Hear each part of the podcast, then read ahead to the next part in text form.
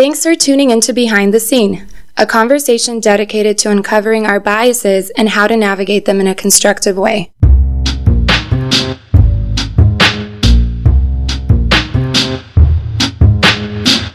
Hi, I'm Mark Bauer. And I'm Brandon Polk. And welcome to episode one of Behind the Scene, a weekly conversation focused on understanding the biases that are at the root of society's racial tensions. For this first episode, it might be helpful to understand what we're trying to accomplish, introduce who we are, lay some ground rules for the rest of the series. Ultimately, what we're trying to do is contribute to dialogue that will help produce racial harmony. We know that there are still terribly dark, hateful, and racist people in the world, but our goal isn't necessarily to talk to them. The people we're trying to reach are the ones in the center, where we believe there's more ignorance than animus, where their perplexion has led to disengagement on the topic. We want to talk about this stuff credibly and intelligently, but it's important you know who we are complex people with diverse backgrounds who bringing our individual perspectives to the conversation. So that's our personal context. I think that context is what's currently missing from this greater dialogue. If you're getting to know anyone, a potential friend, a potential partner, we learn about each other by starting with those basic biographical markers. What's your name? Where are you from? Where did you go to school, if at all? What do you do for a living? This helps me understand you a little bit better just by my generalized knowledge of the norms that occur about where you grew up or where you went to school or what you do. But what happens when that preconception is skewed?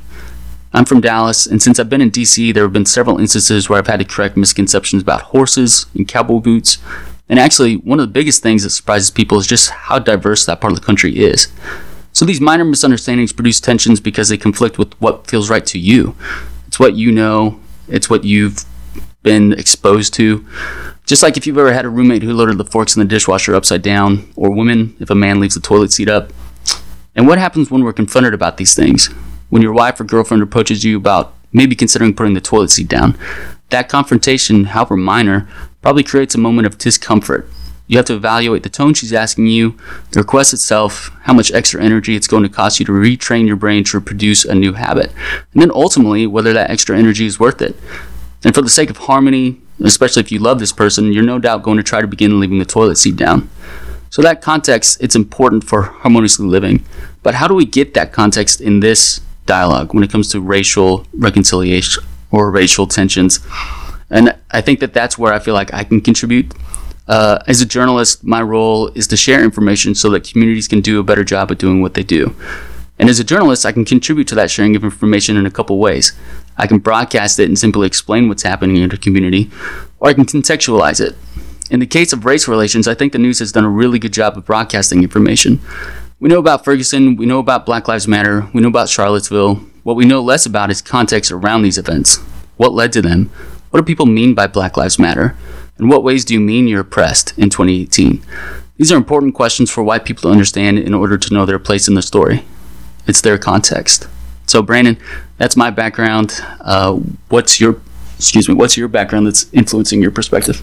Sure. So, um, you know, I grew up in Virginia. I grew up in the country of Virginia, really suburban area, uh, really rural and uh, it was socially socially segregated. And I find myself, and I found myself growing up um, as a child that was an overachiever. That uh, I had friends that were more white um, when it came to school. Uh, but then socially, when it came to church and where we lived, I lived more around people that are African American. And so um, my temperament was one where I was too black for the white people and too white for the black people and didn't really know where my place was. And what that ultimately created in me was this uh, this real capacity for building bridges and for developing um, and really designing nuanced um, kinds of conversations around the topic of race or social economics or you name it. Um, especially as I went off to um, a college that was predominantly white, where I had to continue to have these conversations, um, where I couldn't be the angry black man, um, but I also couldn't be uh, so angry that I was irrelevant and um, and lacking in credibility, um, and yet still owning part of my blackness or owning my blackness totally in my experience as being a black man. So, unlike Mark, a white man from Texas, um, I um, have experienced certain kinds of racism and been called names.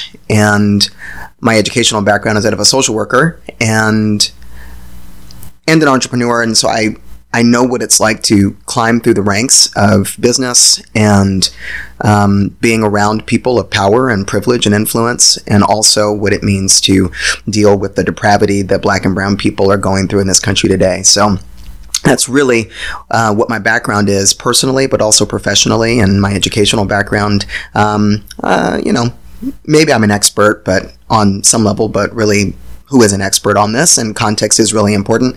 And learning how to ask questions and being curious about who I am is really what I'm bringing to this conversation, also ask a lot of questions about what's going on in the world, about what's going on in the context of race, um, and what we're really going through in our identities. And um, when it comes to being misunderstood, um, I find that black people are oftentimes misunderstood by white people, and white people are oftentimes misunderstood by black people. And if we were to um, really ask questions about how we personally felt, um, or when we personally felt misunderstood um, and why, I think that would help us have a more constructive dialogue um, along the lines of compassion and empathy, we find that we're actually all the same. Though we have different experiences, um, even generationally, have had different experiences, and um, yeah, I think that that that these are things that that we have to uh, really look at at a deep at a deeper level than we have currently. Um, where do I feel misunderstood and why? Um, and I think you know maybe Mark, as we get started, I think that's a good question. I'll start by asking you is where have you felt misunderstood as a white man from Texas when it comes to this conversation? Yeah, uh, and I think that's that's great. I think that um, one of the things for me where I've been misunderstood, and this is, you know, I started, I introduced myself by talking about stereotypes, and so I'm actually going to live up to one. Uh, as uh, as I am from Texas, um, I'm a gun owner. Uh, I've been around guns, so I've, I've been comfortable around them. My grandpa owned them. We didn't have any growing up in our house, um, but they were still something that I was kind of just meh about. Uh, they didn't cause me discomfort, um, but I was we weren't really necessarily gun enthusiasts, um, except maybe my grandfather. But um, so I remember very distinctly, you know, around five years ago when Sandy Hook occurred. Um, there was all this dialogue and all these things being said about gun owners and about guns specifically, and I, I thought it was interesting because my my perspective was kind of meh. Like I said, um, I didn't really have strong feelings one way or the other.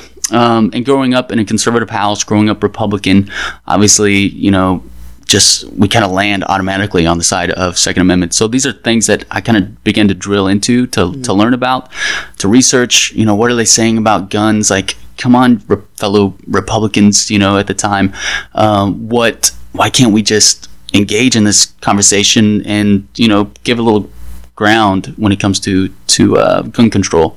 Uh, but once I began researching the topic, I, I found that um, there was a lot of misconceptions about how guns work, um, about how a lot of the gun proposals didn't really even intersect uh, with limp excuse me, limiting gun violence or gun deaths, and uh, and so it caused some perplexion in me, and uh, it was bizarre because you know I would start watching news programs where they bring someone on to talk about gun control, or a politician would say something about gun control, or someone would say something about gun owners, and it was just it kind of really hit me at that point that okay they these people just completely misunderstand the gun issue, why people own guns in the first place.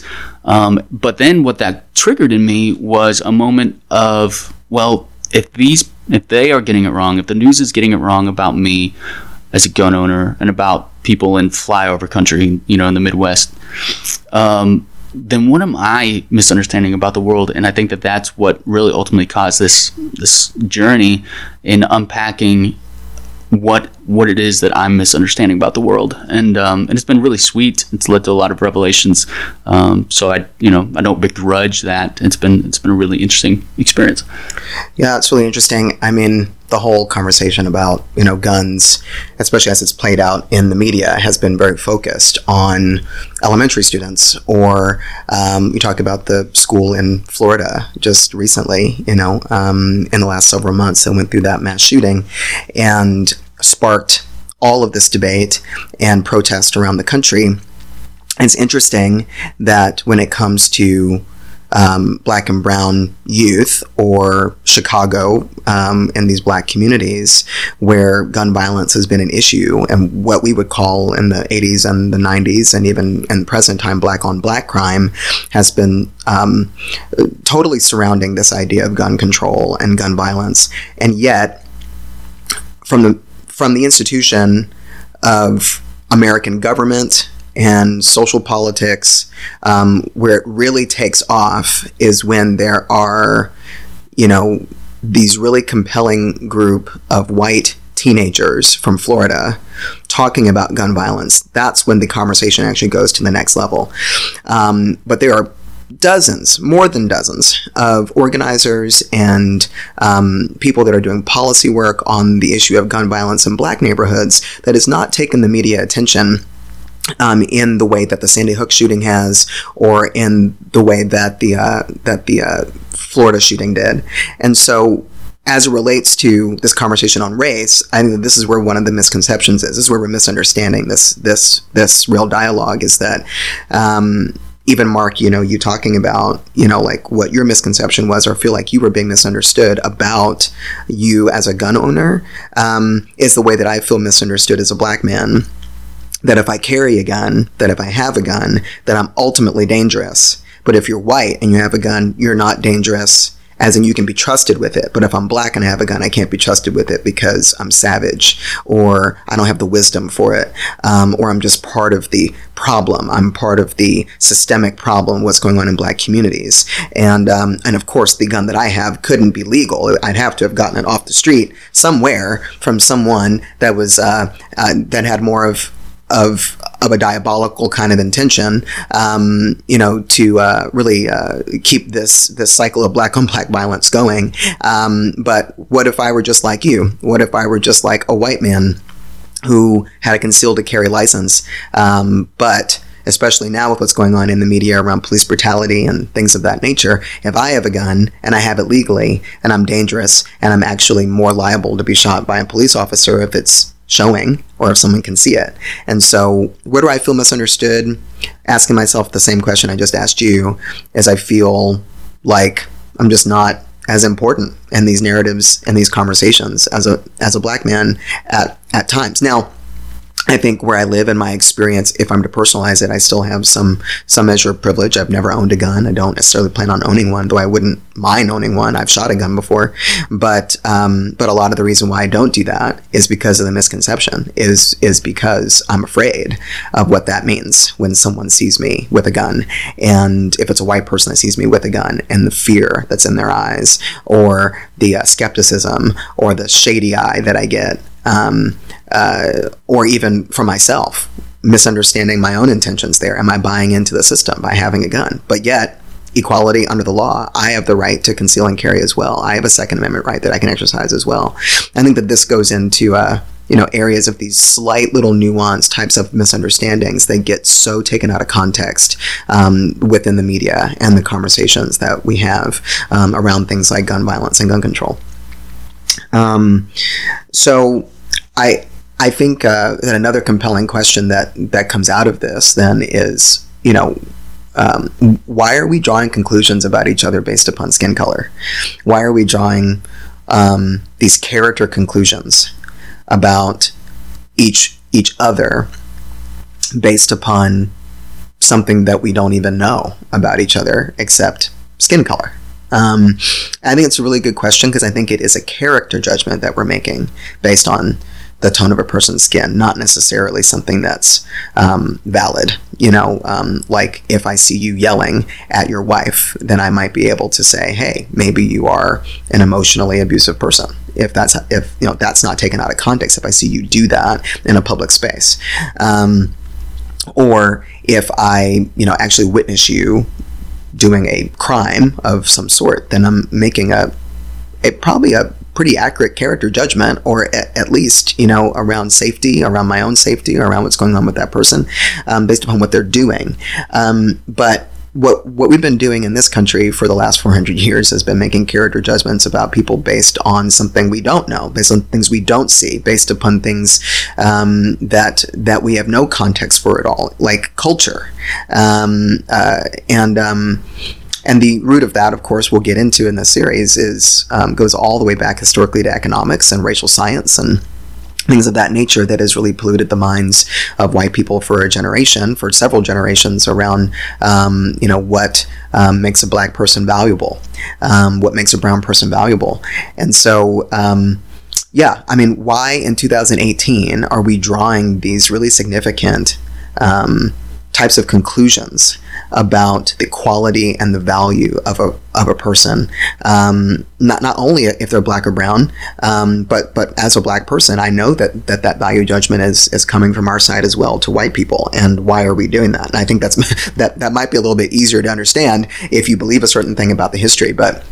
But I am curious, Mark. What, what do you think about that? Yeah, um, yeah, I think that's a really interesting question that we could just uh, oh my gosh talk about for so long is why do we misunderstand each other? And i think that for me like f- for one i think we just survival mechanisms require us to kind of make snap judgments about someone else because our survival depends on it right? Like i have to look at you and i have to determine whether you are someone who i can trust for safety because if you if i if you aren't someone i can trust based on my snap judgment based on these these reactions that have been honed through millions of years of evolution, um, then that's going to result into bad things for me, right? So I think that uh, I think it's our biological impulses. I think we our brains just as we get older, we grow accustomed to what we're familiar with, and it you know that plays out even going to the supermarket or going to restaurants where we get our favorite items and we're less likely to kind of branch out to something that's a little unfamiliar.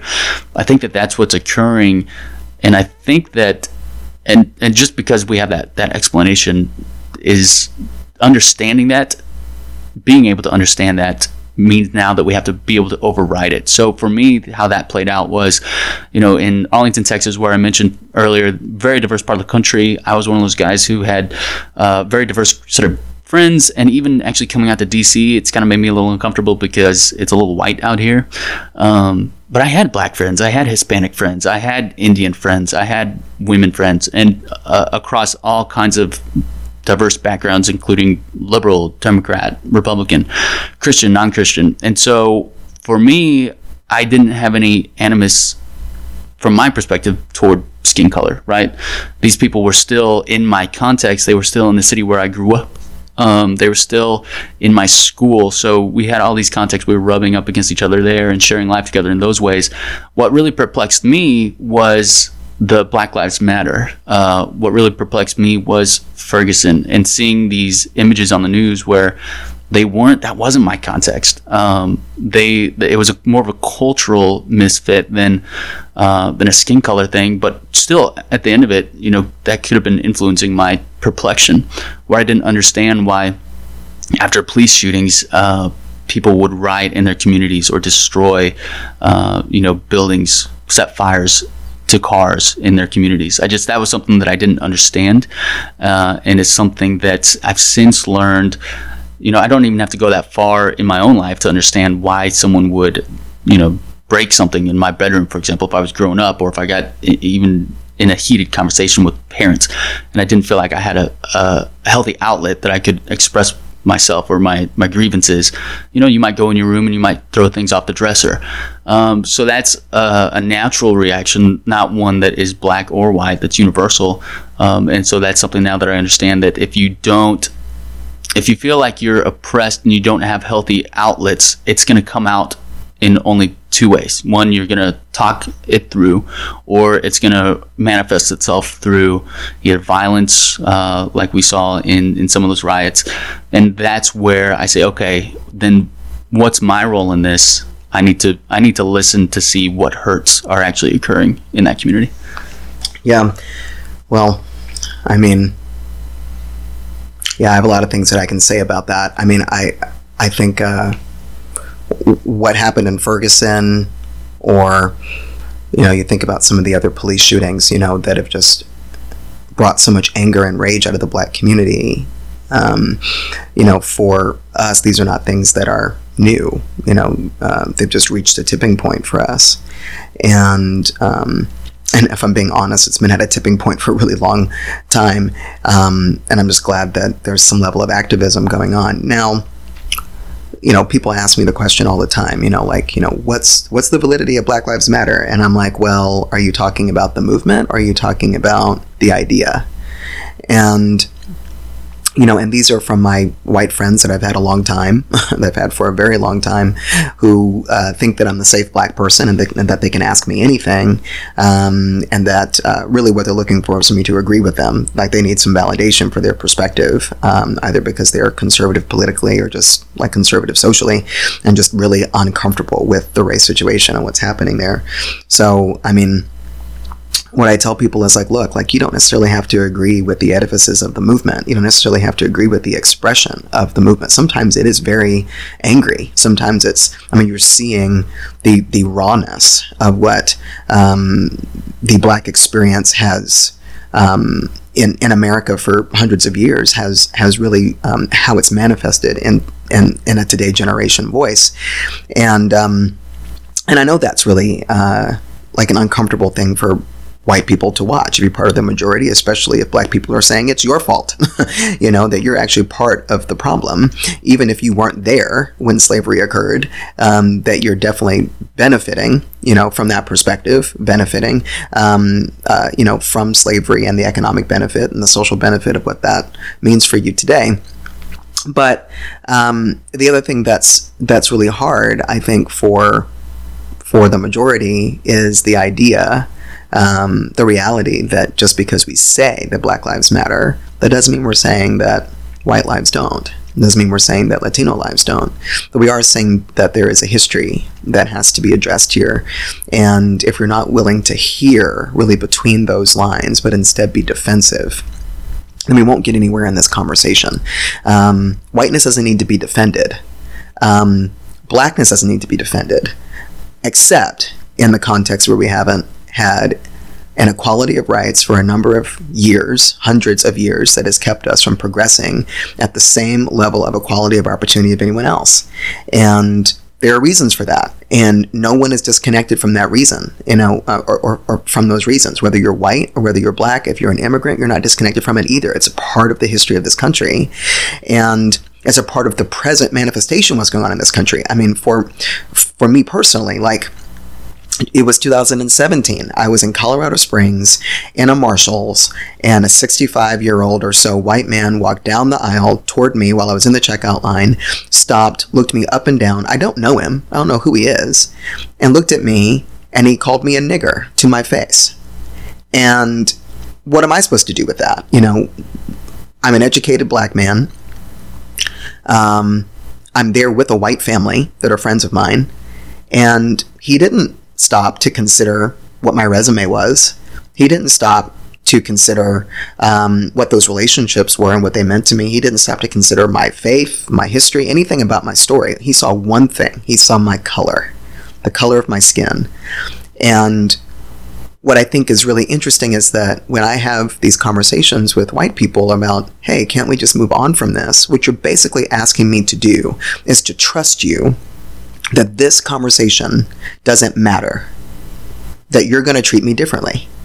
And you just want me to blind trust you, blind faith, that after 400 plus years of dealing with this, um, when you've economically benefited from some of the choices, and black people have been living on a shoestring predominantly and disproportionately in several areas, whether it's criminal justice or welfare reform or whatever it is, that I'm just supposed to take your word for it that you give a damn about me.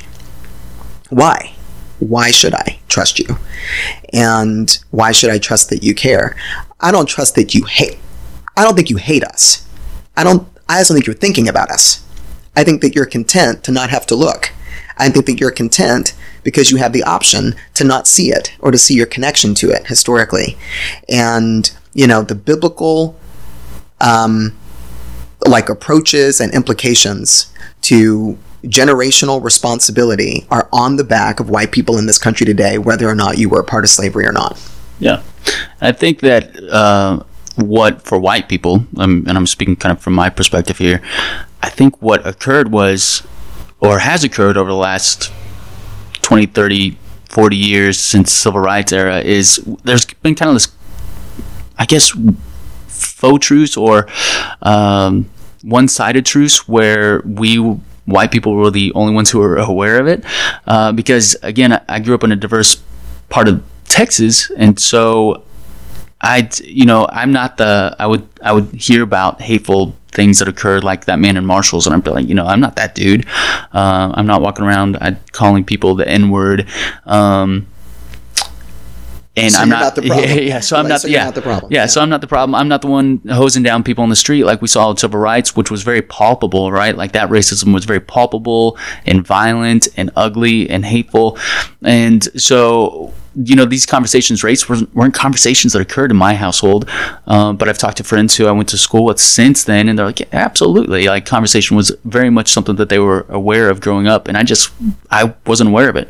Um, and so i think that this conversation is kind of giving a green light to white people to examine their whiteness where they felt like that they shouldn't where it was kind of icky. And and for me too, I, I worked at a water park uh, lifeguarding for several years in, in college, and one of the things that kind of just slapped me upside the face was, you know, it it's a kind of a stereotype that uh, black people have trouble swimming, and that was evident when I was a lifeguard. Most of my saves uh, included jumping in the water to to bring out pull out someone uh, who was black, and so that that struck me because now we have a gold medalist who's a, a black woman, uh, the first gold medalist in swimming, and that was incredible because I grew up going to the pool. I grew up learning how to swim because it was something that my parents grew up doing, and it was because they had access to pools. And so now you see this re- this reverberates from Jim Crow era where black people didn't have access to pools. And so that's not a summertime activity that is is familiar to them as it was to my family. And that's something that still in 2018 has reverberated from Jim Crow and is very palpable. So we'll we'll talk about systems a little bit more in different episodes. Uh, we won't get into that now, but um, that systemic issue that you know white people don't really understand what that means. Um, we'll, we'll unpack in future. yeah, it's really mind blowing, really, when you think about it. Because, I mean, for most white people, it's a generalization. Of course, a generalization.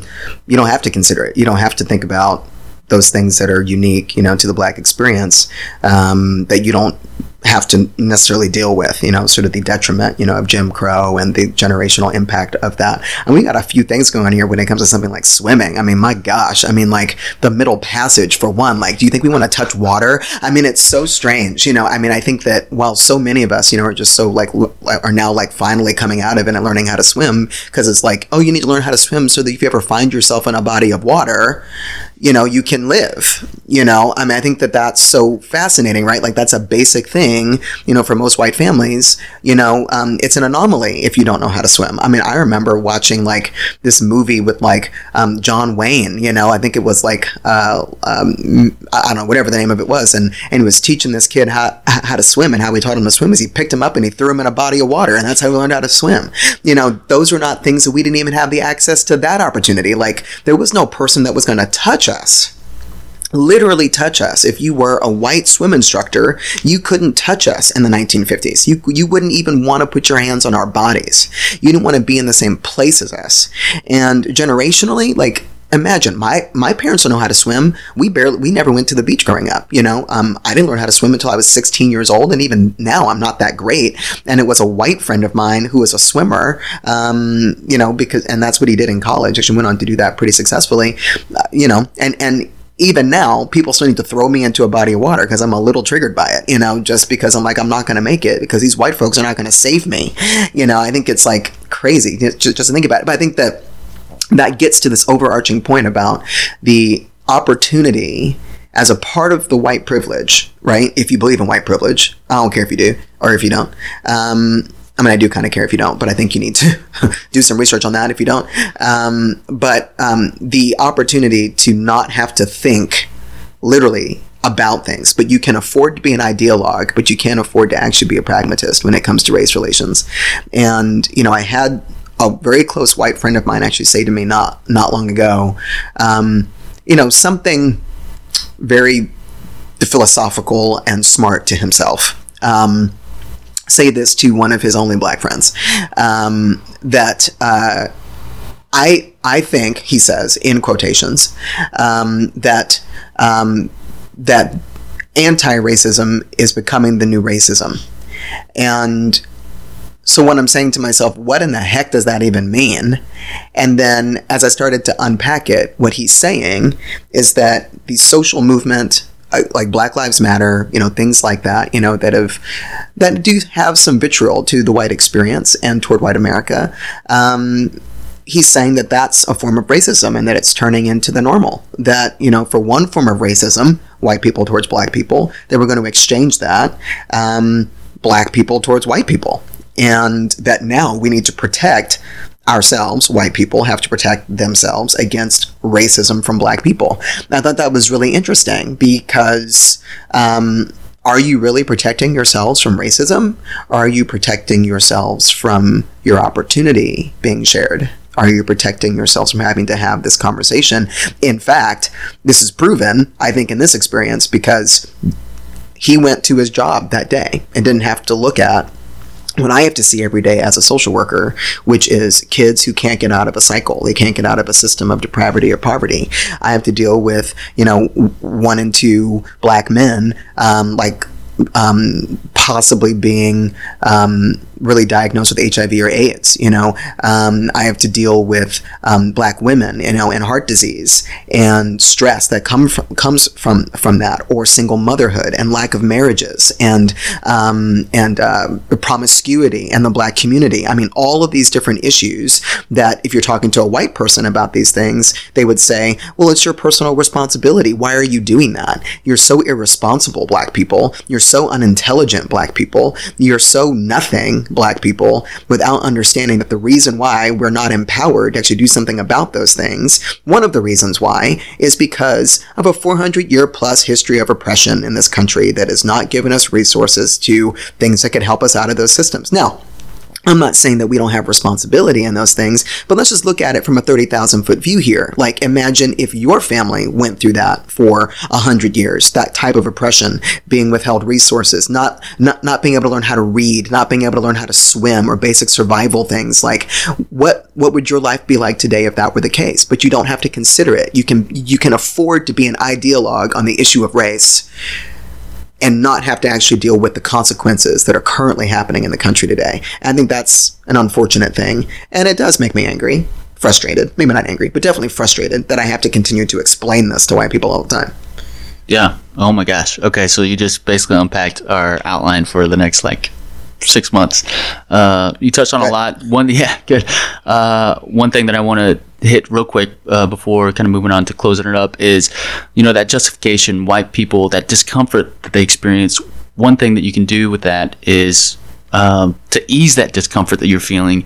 Is we tend to justify our position and our inaction, and so we're going to have a, a whole series dedicated to justification and just being justified uh, because that's one way that we try to to absolve our responsibility in in the conversation. And so uh, that's one thing that I would encourage if we get you know anything out of this is just to kind of lean in and listen and hear um, and try to look to see where your your biases might be playing a factor. It doesn't mean you're hateful uh, by any means but it, it is something that if someone a brother or sister is hurting um, you know, they're not just saying that because they're trying to, to get a one up on a conversation.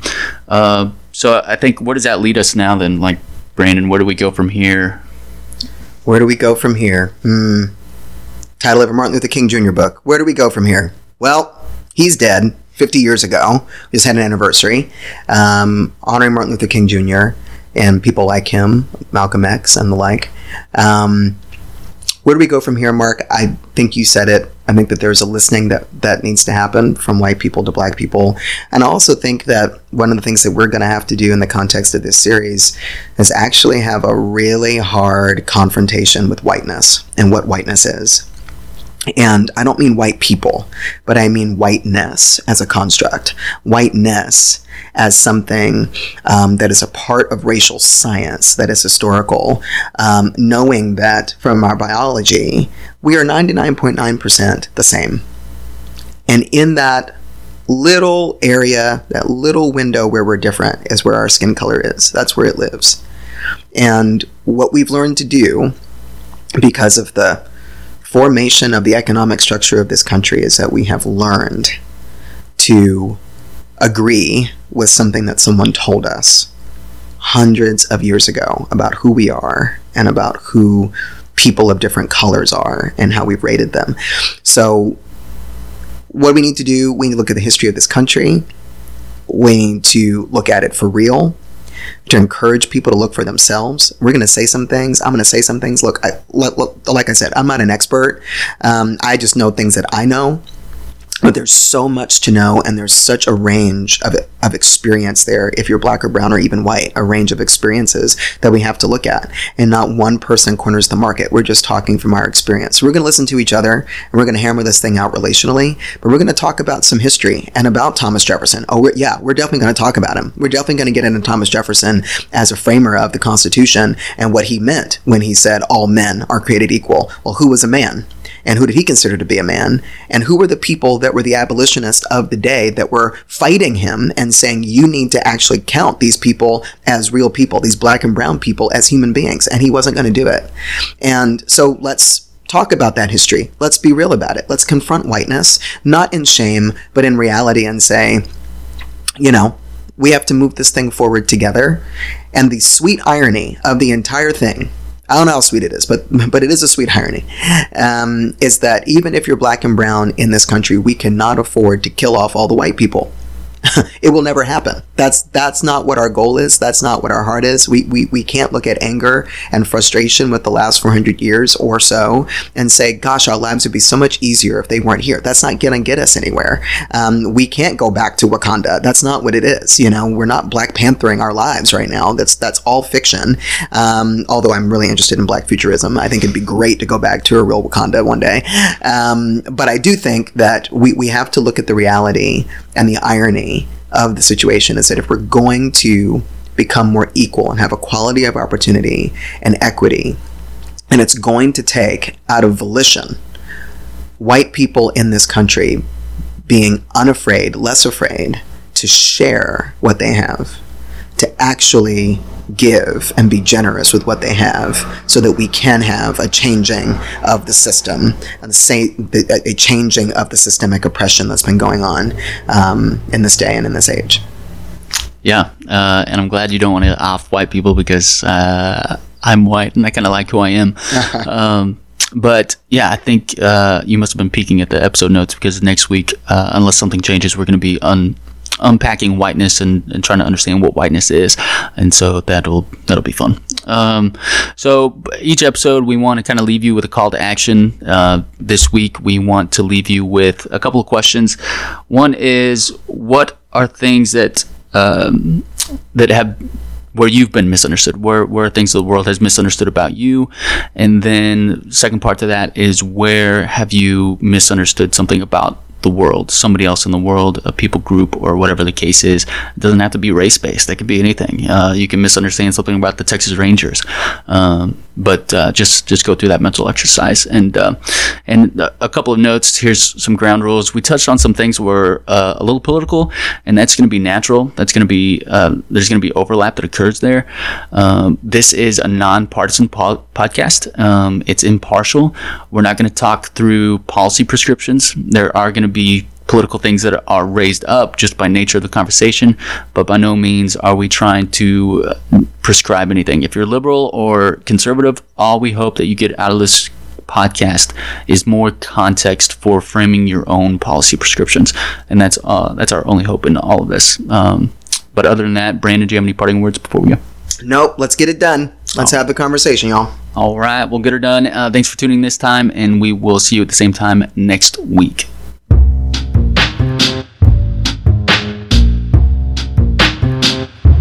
Thanks for tuning in to Behind the Scene. Just a quick reminder that the views expressed in this podcast are strictly that of Brandon's and mine and do not reflect that of our employer.